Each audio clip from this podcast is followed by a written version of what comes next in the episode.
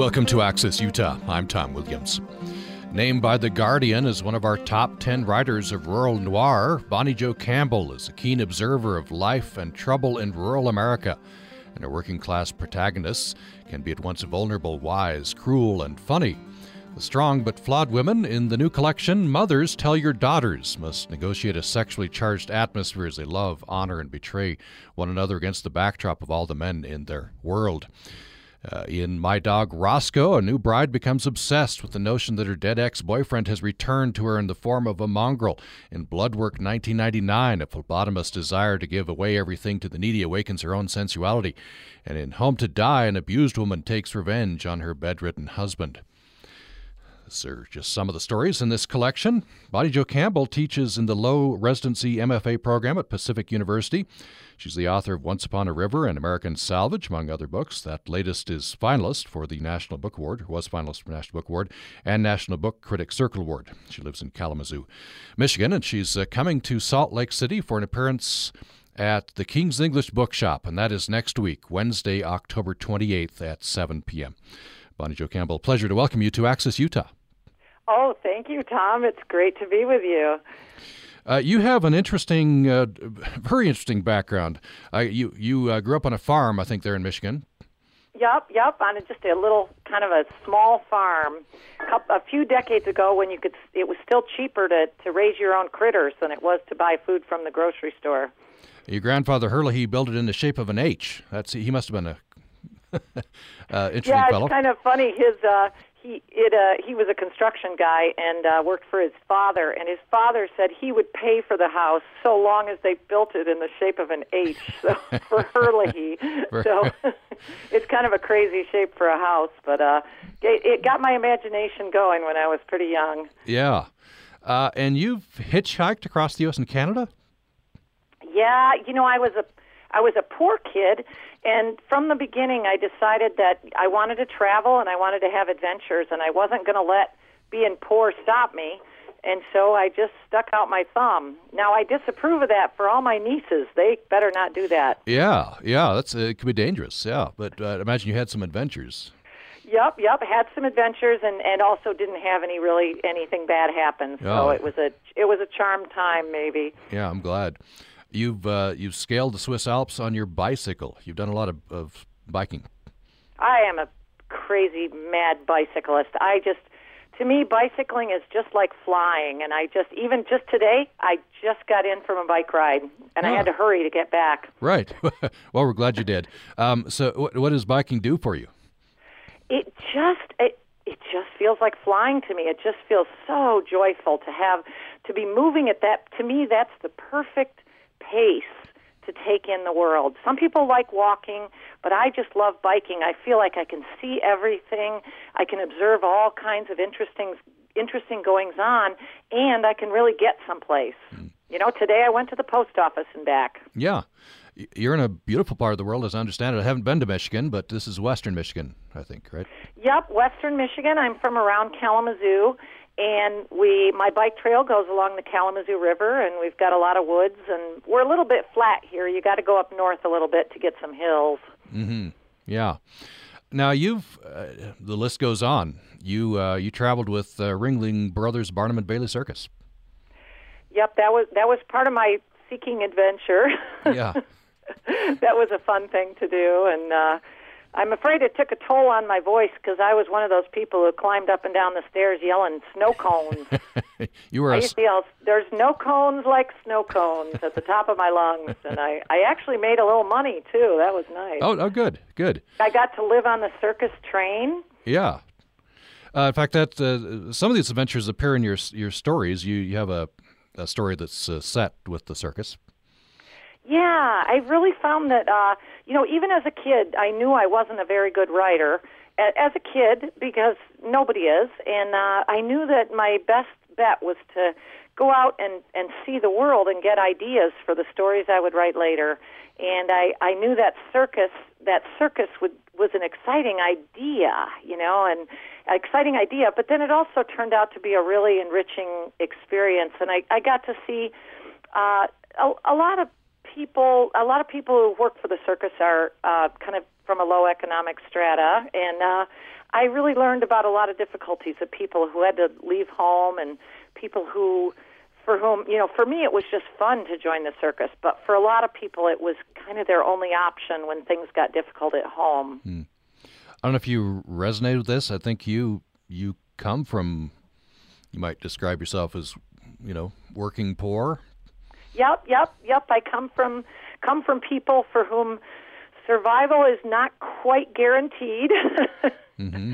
And maybe maybe a lot of the people I knew growing up, it's it's tough economic situations, and also people making you know having to make difficult choices. And if you if you're in a higher economic strata, maybe you have more choices, and and when you make mistakes, you get bailed out. But when you come from poor people, your mistakes stay with you. You know, let's say it's some legal issue, you may not be able to get a lawyer who can get get you off, you know, scot free. You might end up actually going to jail. So it, you know, the different people in different economic stratas have a different experience of living in America. And, and so is it? I don't know. More about survival is the concern. What's what's the big concern then? I do tend to I do tend to write about situations where um, survival is, at least an element of the situation, and that was very much true in my earlier collection, um, American Salvage, because those were mostly stories about really addressing head-on economic situations of of of especially men who were having difficulty making the transition from the old the old world in Michigan, which was working in a factory or a car company and having a job for life and just working hard and then now having to be really creative and make it in the in the information age. But for the women I saw the problem as a little bit a little bit different. Um, women make make some of those economic decisions a little more easily or, or let's say they're a little more fluid with taking the new job even though it doesn't seem like it's as good as the old job. But um, what I saw is that the women were suff- the the women are having difficulty across the generations. Maybe mothers dealing with daughters, and even with grandmothers. And I was really interested in what what sorts of what sorts of what sort of dynamic was was taking taking hold of of their lives. Hmm. And uh, speaking as a man, I, I sometimes I view those women to women relationships, especially mother daughter. It's it's kind of mysterious to me. It's it's, it's often very intense, uh, but but very close, and in a way that uh, at least I see. I don't you know you don't get with fathers and sons. Yeah, it really is kind of different. It's something to do with actually maybe having this ability to create life and then doing it and then and then creating someone who can create life um, I, I, I do. Um, I appreciate your reading the book. I have had a few, a few men say that they, you know, that this this was kind of new to kind of new to them that they hadn't taken the time to think about it. Um, but the the difficulties often are from an, an older generation that uh, where the women just had to be so darn tough. The women had to be so strong and and you know, I'm very interested in the kind of farm women who had to be so strong to hold the family together that maybe they never got to express their softer side or their gentler side. And so women now have a different version of, let's say, feminism. You know, women now can demand equal rights, but then, you know, in the older generations, women had to just work twice as hard and try to demand those rights, try to try to uh, you know, earn those rights in a in a in a way that you know, if we think about Peggy Lee, that Peggy Lee song, "We're going to bring home the bacon and fry it up in a pan and never let you forget you're a man." Mm-hmm. yeah. Uh, so, what do you think that did for or to those women? That's you know having to yeah, those farm hard. women were so tough, and they never, you know, I mean, those were women who had to drown kittens, you know, on the farm. And you know, it's you're hard pressed to find anybody who's willing to drown kittens nowadays. Mm-hmm. Yeah. I don't want to do it. Yeah, um, definitely.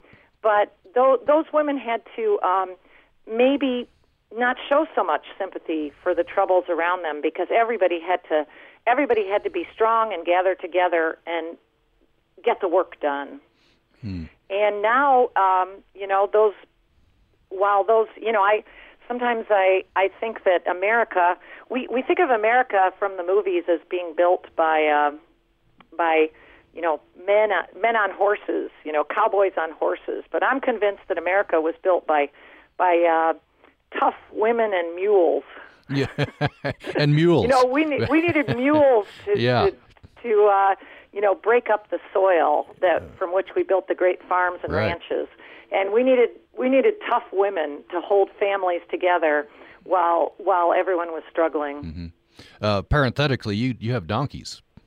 I do. I love my donkey, and I spoil them terribly. what What is about donkeys? You could have horses, I guess, or mules, or you know, whatever. Yeah, isn't that well? You know, I would like to have mules, but mules are getting to be kind of a thing of the past. You know, you need to have a. You can't get a mule from another mule. You know, you got to have a, a breeding operation. And I'm. My mom was kind of a horse trader when we were growing up. She uh, she was a divorced mother of five and uh, there were always more than five children around because we had neighbors and cousins uh, hanging out with us, and she had to feed us all, and she she did everything she could, which included milking a cow and keeping chickens, and uh, and she did these horse trades, and she would always end up getting a donkey thrown in on the trade somehow. Mm, yeah. you know, these donkeys ever would just show up, and uh, so we always had donkeys around. And I guess I felt I feel a kinship with donkeys because they're the beast of burden of the world. Mm-hmm. And the opportunity to treat a donkey well for me is just a glorious thing.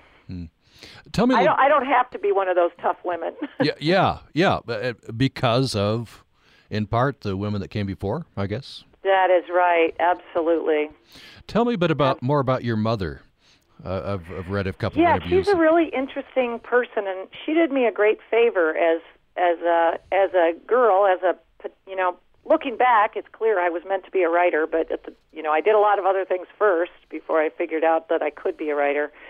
But she was a strong personality who really, you know, a, a, a strong woman who she actually was not one of these women born into the farm life. She was born a city girl, and she decided at an early age, she wanted to be a farmer. And she did everything in her power to become a farmer, which is kind of a nowadays people do this, but it was in her time it was kind of crazy. As a kid, she befriended the farmers from the the areas around, and she learned to be the one who helped deliver the difficult calves. You know, my my mom, as a young woman, had her had her arms up to her up to her shoulders inside cows, yanking yanking cow. You know, the farmers are always looking for someone with slender arms. You know, mm-hmm. and uh, she just really decided to to to make her life the way she wanted it. And I think as fiction writers, we want that in our characters. We want our characters to have strong desires and to act on them. And that's often how fiction works. And so it was really and but not everybody in life does that a lot of us are wishy-washy we want this and that and we hold two opinions simultaneously as we're taught to in college but um, to know someone who really had these strong desires and made her life the way she wanted it is uh, kind of a nice a nice thing for me to have observed as a young person why do you think she why do you think she wanted to become a farmer. Uh, you know, those of us who've been on the farm uh, know that it's, it's it can be a hard life. Yeah, isn't that interesting? She just that was where she felt she be, she belonged. She'd always been a she can you know basically sold her soul to her parents to get a horse when she was a little kid, and then once she had that horse, she was just unstoppable, and you know roamed around and found the you know found the farmers and found ways to become involved in the farm life. Um, maybe that you know I everybody who has a life with animals, and I, I think we feel this even with our own pets, um, that we just can't imagine living without them. And living with livestock, I I don't know if I can live without livestock. Um, I don't know if I can live without big animals that take up space and have personality, and and and even have work to do to some degree. And just knowing creatures who are not human beings is a joy. And I, I think you'll find that with cat and dog owners that that being a part of a life beyond humanity is an important thing for a lot of us. Let's take a break. When we come back, I'll, I'll ask Bonnie Jo Campbell to, to select something, read something from her collection. It's called Mothers Tell Your Daughters, a latest uh, story collection from uh, Bonnie Jo Campbell. Uh, Bonnie Jo Campbell is coming to uh, Utah. She'll be in Salt Lake City on Wednesday, the 28th. Uh, so a week from tomorrow, 7 p.m. at the King's English Bookshop in Salt Lake City, doing a reading and, and signing of, uh, of her book. Um, and uh, when we come back, I'll uh, ask Bonnie Jo Campbell to read a bit from the book, and I also want to talk about uh, important issues that it's kind of hard to read, but uh, a lot of these characters are uh, are sexually assaulted. There's uh, the, deal with the issue of, of rape and this and and all the various nuanced forms of uh, of uh, sexual molestation. And uh, we the statistics tell us that an alarming uh, percentage of women, at least a quarter of women, will be raped in their lifetimes in this country. We'll talk a bit about that. Talk about some of the uh, funny passages in the book as well. More following the break. As part of Utah Public Radio and the Salt Lake Tribune's Utah Public Insight Project, we are asking you to share your thoughts about fee increases at some of Utah's national parks, monuments, and historic sites. Will paying more make you want to visit less? Or do you feel a fee increase is necessary? How much are you willing to pay to party in our parks? Become a UPIN source. Go to upr.org. You know how people love to hate the Federal Reserve right now? Let me tell you, that is nothing compared to when the Fed was founded. The people who wanted to create the Federal Reserve couldn't even admit that that's what they were doing. They went off on fake hunting trips to disguise their purpose. It was just, you know, anathema to the body politic then. I'm Kai Ryssdal, the Fed's origin story next time on Marketplace from APM. Join us tonight at 6:30 on Utah Public Radio.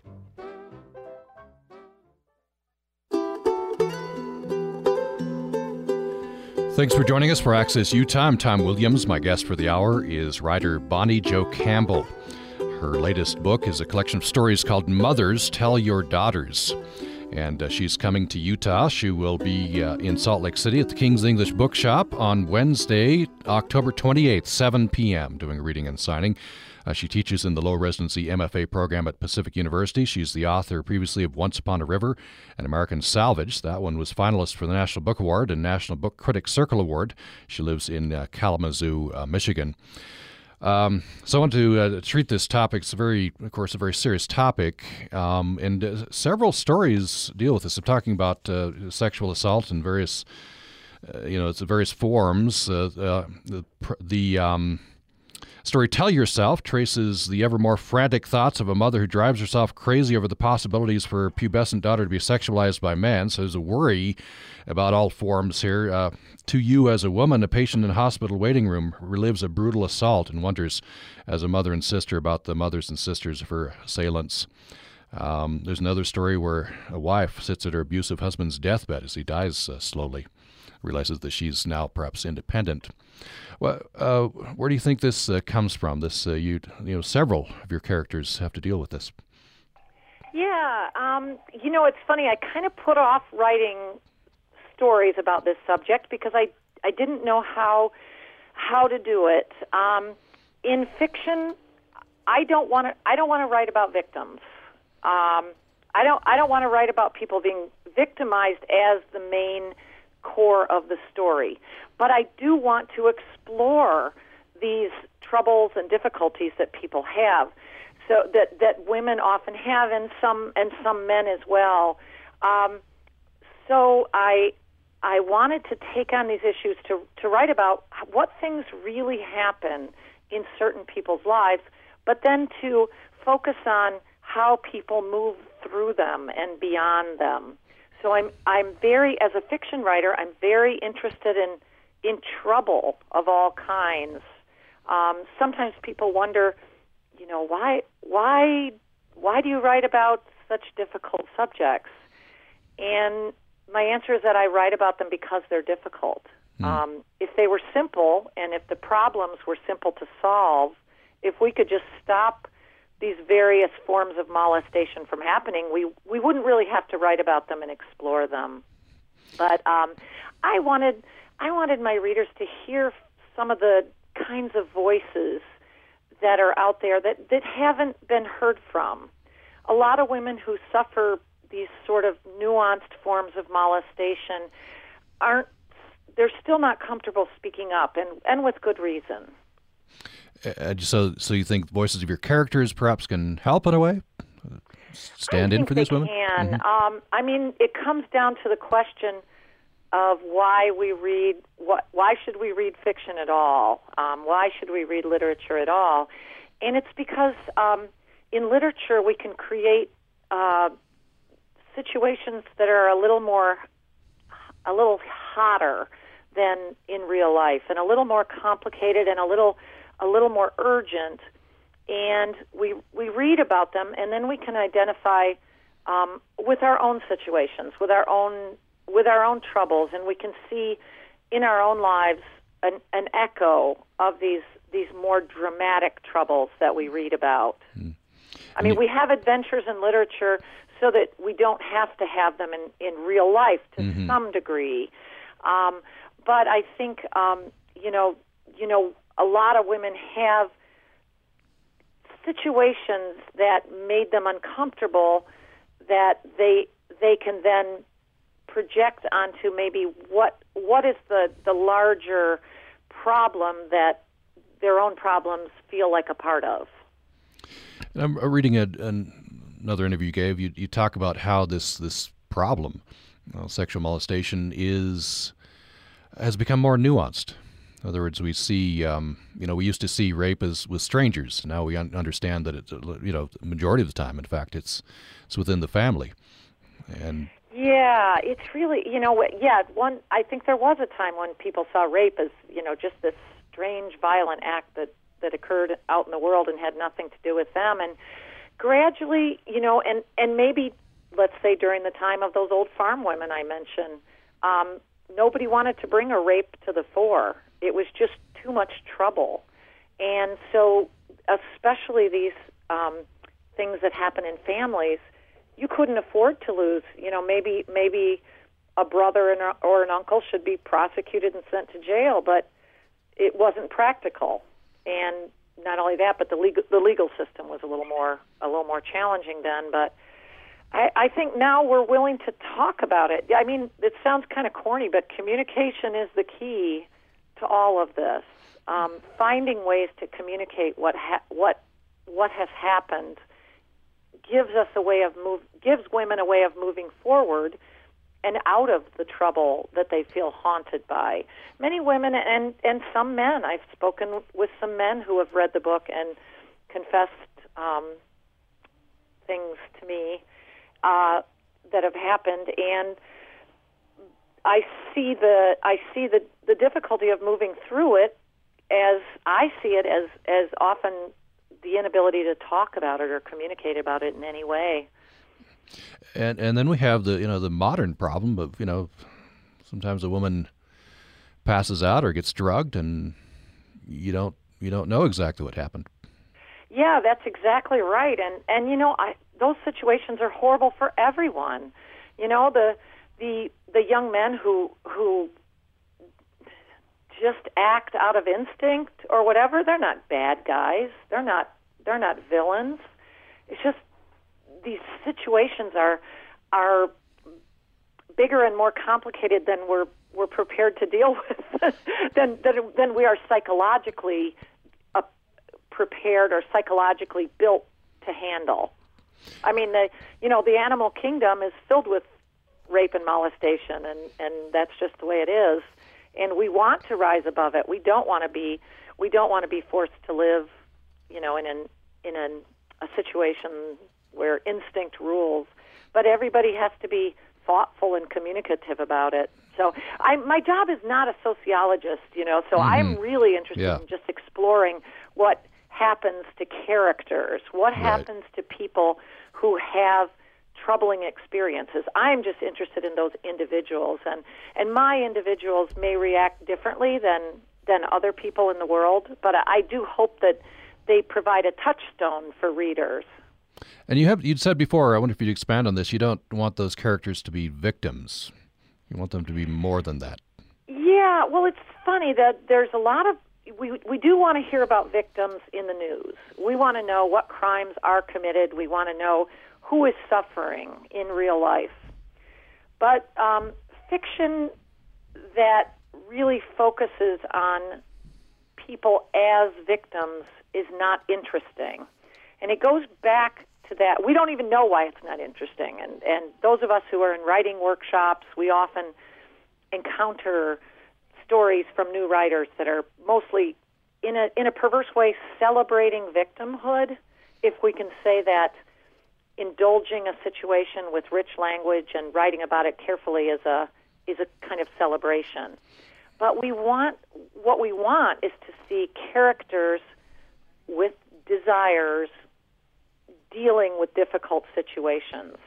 And so even though my my work takes on difficult situations, I feel that I'm creating paths through which my characters can move forward and make their lives make more sense and make sense of whatever difficulties they've gone through.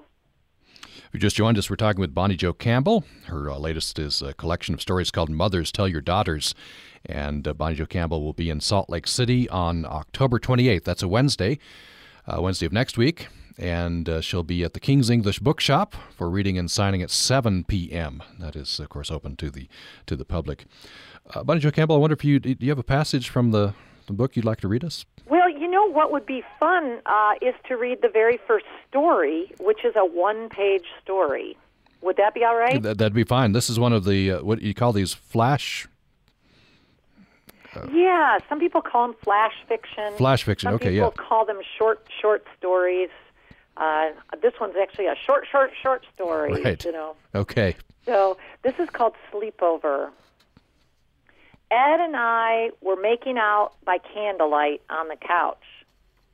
Pammy was in my bedroom with Ed's brother. She wanted to be in the dark because her face was broke out. We were wishing your head could be on Pammy's body, Ed said. You two together would make the perfect girl. I took it as a compliment. Unlike Pammy, I was flat chested.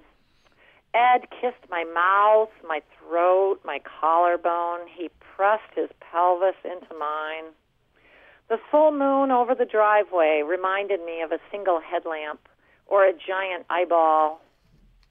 Ed's tongue was in my ear when Mom's car lights hit the picture window. Ed slid to the floor and whistled for his brother, who crawled from the bedroom on hands and knees. They scurried out the screen door into the backyard and hopped the fence. Pammy and I fixed our clothes and hurriedly dealt a hand of Michigan rummy by candlelight. You girls are going to ruin your eyes, Mom said, switching on the table lamp. When Mom went to change her clothes, Pammy whispered that she'd let Ed's brother go into her pants. Her hair was messed up, so I smoothed it behind her ear. Too bad this show isn't in color, Pammy said later when we were watching Frankenstein. While the doctor was still cobbling together body parts, Pammy fell asleep with her small, pretty feet on my lap. I stayed awake, though, and saw the men from the town band together to kill the monster. That's uh, Sleepover. That's the first uh, story from uh, Mothers Tell Tell Your Daughters. Uh, one of the things I thought when I read that was uh, what parents don't know. That's one. Yeah, I know. I, it's fun to see, see the mother who's like worried about the, her da- her daughter's eyes you know, and we know, we know there's more trouble to worry about than that. Yeah, and sometimes the parents never know. Sometimes years later, you know, there's confession, but uh, um, there's and there's uh, you know there's sexual politics. Uh, I, I, got a kick out of there's some dark humor in uh, Daughters of the Animal Kingdom. um, it, it's that a, was fun to write. The, it was the, fun to do research to figure out. You know, we use nature for metaphors, and so it was fun to look for kind of uh, shall we say, romantic metaphors in, in the animal kingdom. Yes, the uh, the narrator here is pregnant, uh, and her daughter's pregnant as well. Yep. And so she, and, and, so a they, uh, yeah, it's a woman who's a little bit on the older side, uh, who did not expect to get pregnant at her advanced age. So it's all kind of kind of a surprise, and as well as her daughter's pregnancy being kind of a surprise. yeah. That's kind of one. Of, I don't know if it happens as much anymore, but that's kind of one of those uh, stereotypes of the, uh, you know, Mormon communities uh, here in Utah. The, the mom and the daughter pregnant at the same time, because you know, beca- because of because of the large families. Yeah, I, I think yeah, yeah, it happens here a bit, a bit. Not as not as much now. Not as much in the uh, now that we're away from you know in the in the farming era. I think it happened a little bit more. Yeah, and I think including in LDS communities, uh, the the families are getting smaller as well. But uh, I just wanted to read this. Uh, you're, um, so the the narrator is uh, she's talking with her daughter, but she goes on to say it's not just black widow spiders that kill their mates. The female praying mantis often bites off the head of the fellow who has just impregnated her, and some snails too get so furious they lash out, albeit slowly. I, those last two I didn't know. Yeah, well, you know, I got my favorite research in, for that story was to learn about the love dart. Uh, The love so dart. The, the love dart is something that certain snails and slugs have, uh, or shall I say, semi slugs, which are halfway between snails and slugs. They have a uh, a dart, uh, and this is complicated because these these snails and slugs are all often hermaphroditic. So it's not clear whether they're male or female, but they will shoot. They'll shoot a dart made of uh, calcium or, or cartilage, and it will go into the object of their desire and pin that object to the ground so that the slug can then catch up and do his or her business. And it just seems like just the wickedest thing in the world. Yeah, that you would yeah, shoot a dart into somebody and then take advantage of them. and th- and then to th- think of these as metaphors, you know, not not exact metaphors, but metaphors for human interaction, which you you know you you, you do a bit in in that story. Um, I wonder if you'd talk a little bit about the, the the humor. You know, sometimes dark. I'm thinking of another story. This one's set in the circus, um, where where there's regular Mike, I think what spaghetti Mike, and then black Mike. Yeah. Yeah, in the circus, it was a, a funny thing I observed was that nobody could have the same name because you were such a small community of people and uh, maybe a couple hundred people, and everyone needed, when necessary, to be able to shout at you and make you do something.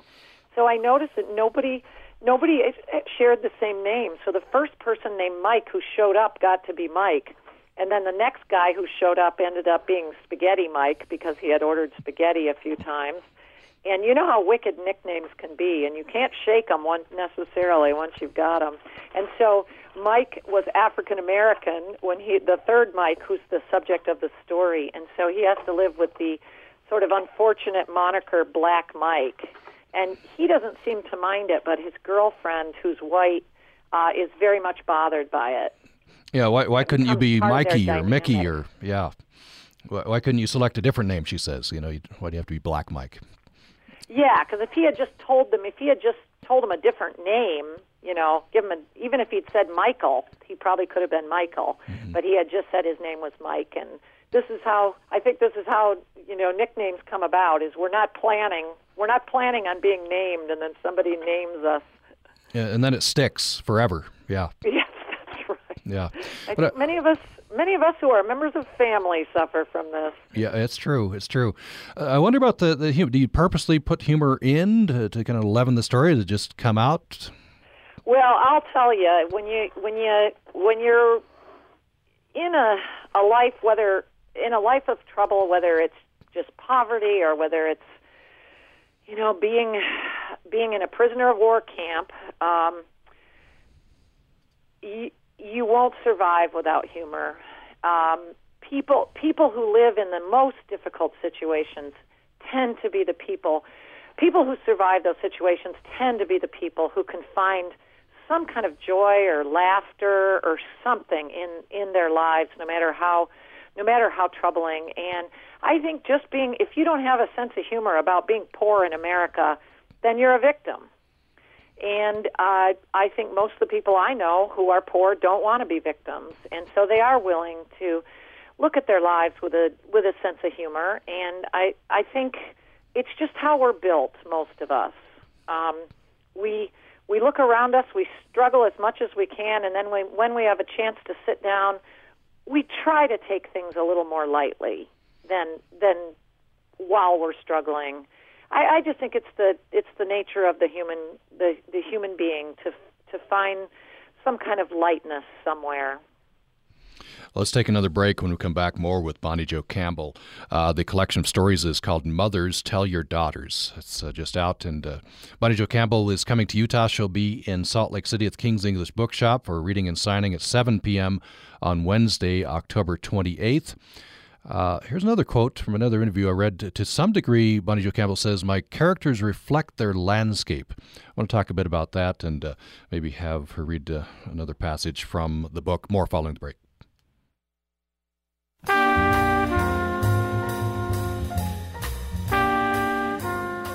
This is Wendy Hassan for State of the Arts.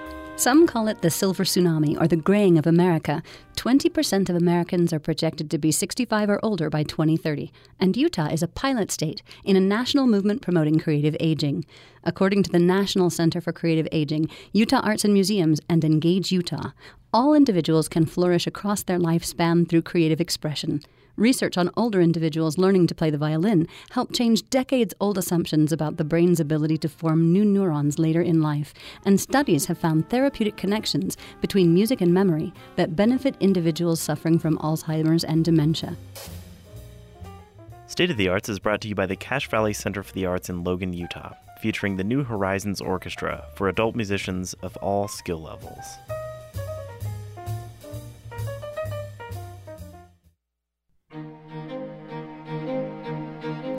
Thanks for joining us for Access Utah. My guest for the hour is Bonnie Jo Campbell, author uh, previously of uh, Once Upon a River and American Salvage. That book was finalist for the National Book Award. Uh, current book is Mothers Tell Your Daughters. It's a collection of stories. Bonnie Jo Campbell uh, teaches in the low residency MFA program at Pacific University. She lives in Kalamazoo, Michigan, and uh, she's coming to Utah for a reading and signing at the King's English Bookshop in Salt Lake City. That's on Wednesday, October 28th, 7 p.m. And free and open to the public, of course. Uh, so this, uh, this quote from a previous interview: to some degree, you say my characters reflect their landscape. Uh, I wondered about that. What do you, what do you mean by that? I know it's a it's one of those mysteries of uh, fiction writing. Um, is that we, the char- the char- the setting? You know, we we teach as fiction writing teachers. We're always talking about how the setting. We have to be really clear about what the setting is, and we have to give the right amount of details. And somehow, magically, the character in the story um, has to find him or herself in the exact right place in order to make the story work. And the, I tend to write about Michigan landscapes because that's what I know the best. And I find that as I'm writing about a character, I can so easily just reach in and pluck from the landscape because I know it so well. I can pluck a detail that I need. Um, and so I don't exactly know how it works. A lot of it we do subconsciously as writers. We are you know, in the Daughters of the Animal Kingdom, you know, she goes in the chicken house and sees what she needs to see in the chicken house to make the story work. And you know, we we don't quite know how this how this magic works, but it seems to be our seems to be part of our toolbox. And I think uh, as people, we we are heavily influenced by by place. Yeah, I I do believe that we can, you know, we we do feel feel like if if we're at all people who um you know, especially people who live in the countryside or people who live near the countryside, I think we do feel at home in a certain kind of landscape. And we don't feel at home elsewhere or or it's a big deal when we go elsewhere. And you'll meet a lot of people, you know, who come from kind of lush places like Michigan, and then they move to the desert, and their life changes radically. It's not that they don't love the desert as well, but it's just they very likely are living a different life. They're in the they're in the desert. It's a very fundamentally different life. Yeah, and I think it affects culture as well. I, am reminded um, many years ago, I lived in Argentina for a couple of years. Coming back, I was struck by the space that Americans take up. You know, we were, well, it was first couple of hours. I was a little right. offended. You're, t- you're taking up so much space. You're swinging your arms. You know, control control yourself. Uh, then of course I slipped back into that, and I think you know wide open spaces. I don't know what what produces that, but yeah, isn't that funny? And I think you can say that especially about the Western. I teach with a lot of, uh, you know, I'm a Midwestern writer, but I teach with a lot of Western writers, and I just love reading. I love reading their works um, because I feel the space, I feel the landscape, I feel the horizon all the time, and it's just such a, you know, it's such such a different feeling than say somebody who's writing about about New York City. Uh, here's another quote. You say, I think all readers and writers are aware of the mystery of place, that we access the universal truths only by focusing intensely on the particular. And I, you know, I think we all intuitively know that that's true, but it is a bit of a mystery. It is very mysterious how that works. Um, we don't quite know. Um, you know, if if if we write honestly and absolutely with true devotion to a particular situation, then that situation seems to affect people who it seems very close and and important to people who are in very different situations. Mm-hmm. Um, if I get I you know I get fan mail from West Virginia and people write to me and say you got it just right and I'm thinking you know this is strange because I've never been to West Virginia but um it's something so it's it's about process with the writing as much as it is about what what you know place or landscape you're getting it's about that devotion to getting it right that seems to be important and it's it's funny. I write about. Um, I often start a story by writing about real people, and then I end up changing it so much that the people never recognize themselves. Um, it's just sort of I need the real life as a jumping off point. and yet I will have people tell me that they're sure that a story is about themselves when it's really not. So I feel like I, I it's it's been a win-win situation so far. Yeah, and I, I, guess that's you know it is a compliment. You've you've nailed it if they if they find themselves in it. Um, I wonder um, if you tell me about this. This goes back to place as well in, in different cultures. And uh, you uh, used to lead bike tours, didn't you, in in uh, in Europe? I don't know if you still yeah, do. Yeah, I I really uh, I as as you know I'm a big bicyclist, and I had an opportunity at a young age to to lead lead bicycle tours um, in Eastern Europe, which was back then we called it behind the Iron Curtain, and it was just a uh, you know a, a lucky thing, something I lucked into. I was always look as I mentioned, I was always looking for adventure and opportunity, and so I led these. There, we call them self-contained tours because we have to carry everything on our bicycles. We don't have a, a sag wagon. So we had very independent minded people, a whole group of us Americans traveling across places like Romania and Bulgaria and Poland and um, what was then Czechoslovakia, since divided up into a couple countries. And I, I still long for those days of really being a true traveler, just having it be my job to to bicycle 60 miles a day and to see all kinds of things. And so you get to see yourself as a, an outsider, a foreigner, right? You get to see yourself through those, you know, the people's eyes. Yeah, you get to see yourself as a foreigner, and then you get a little distance. Uh, maybe for the for the writer, it was really important to get this distance from my home place. Mm-hmm. You know, to see lands that are really different, and that helps. That helps. Uh, both of those things help develop develop uh, an eye for for char- for seeing characters from the outside and for seeing landscapes from the outside. Yeah, I was just going to ask you how, how that informs your writing when you come back. I guess fresh eyes would be. Yeah, I just hmm. think it's all you know. The the the the more you can see as a writer, the better.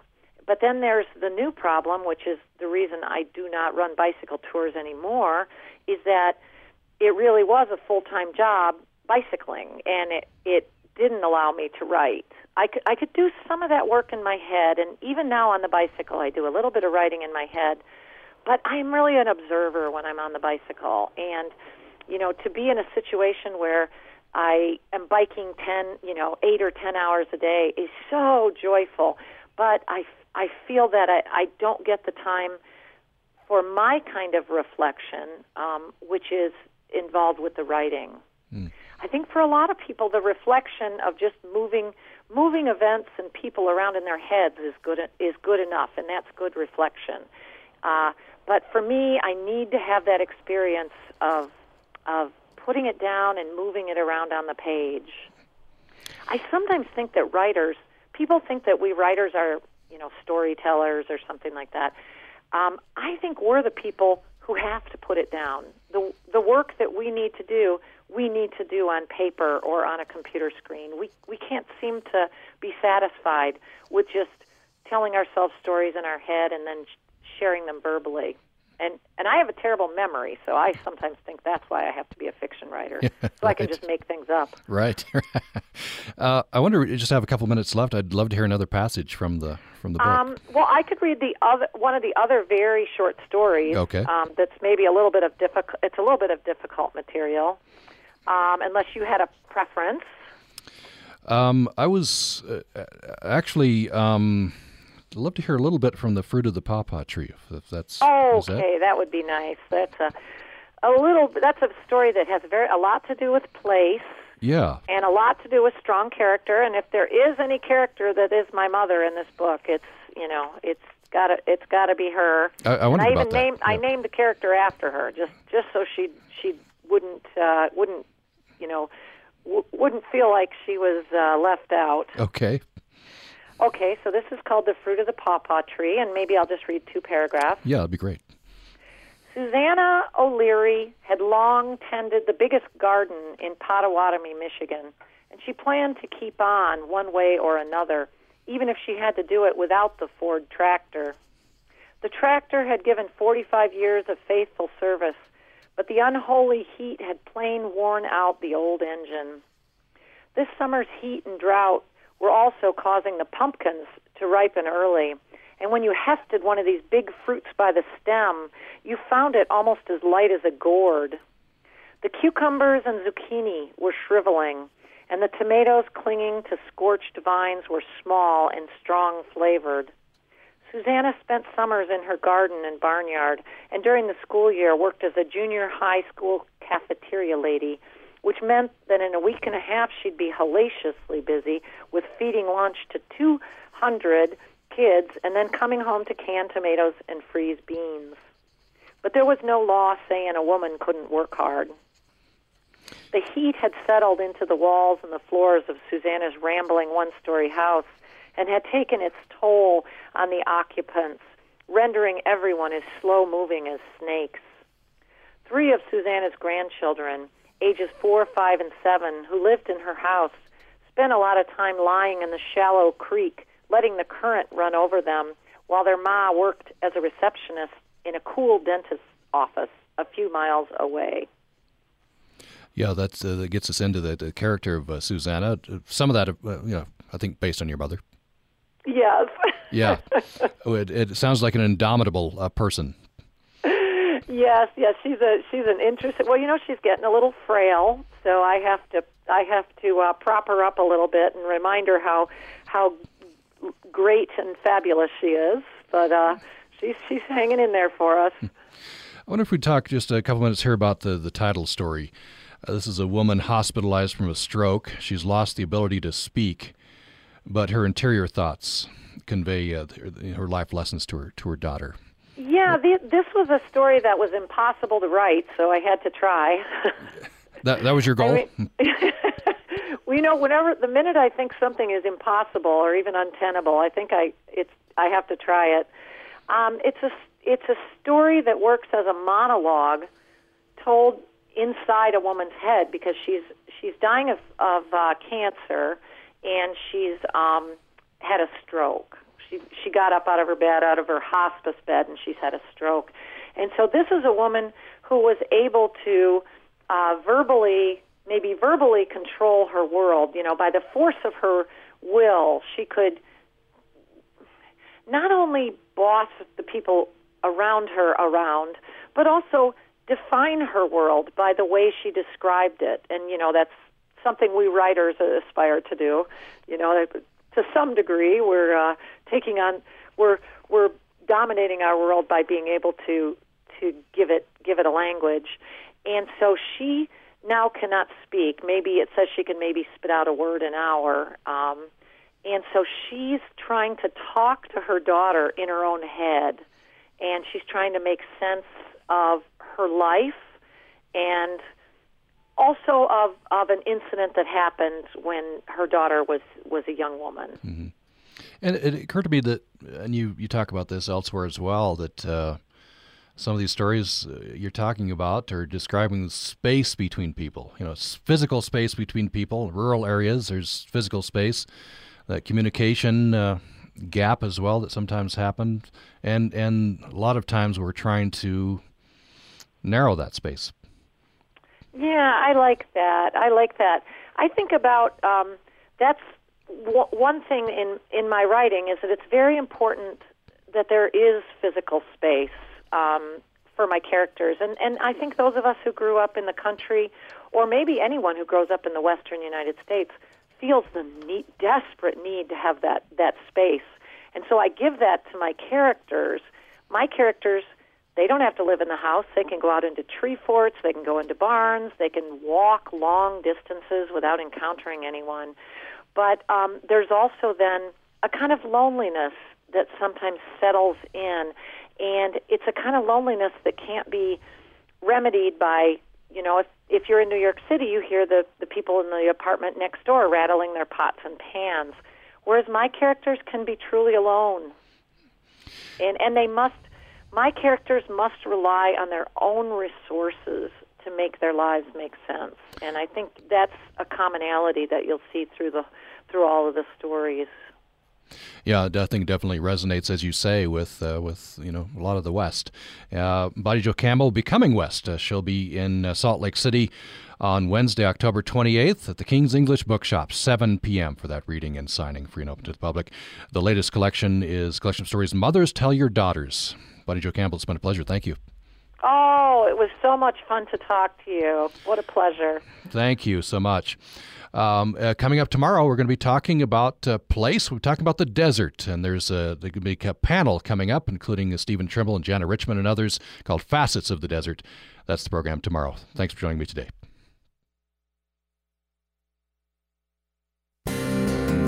Access Utah is a production of Utah Public Radio.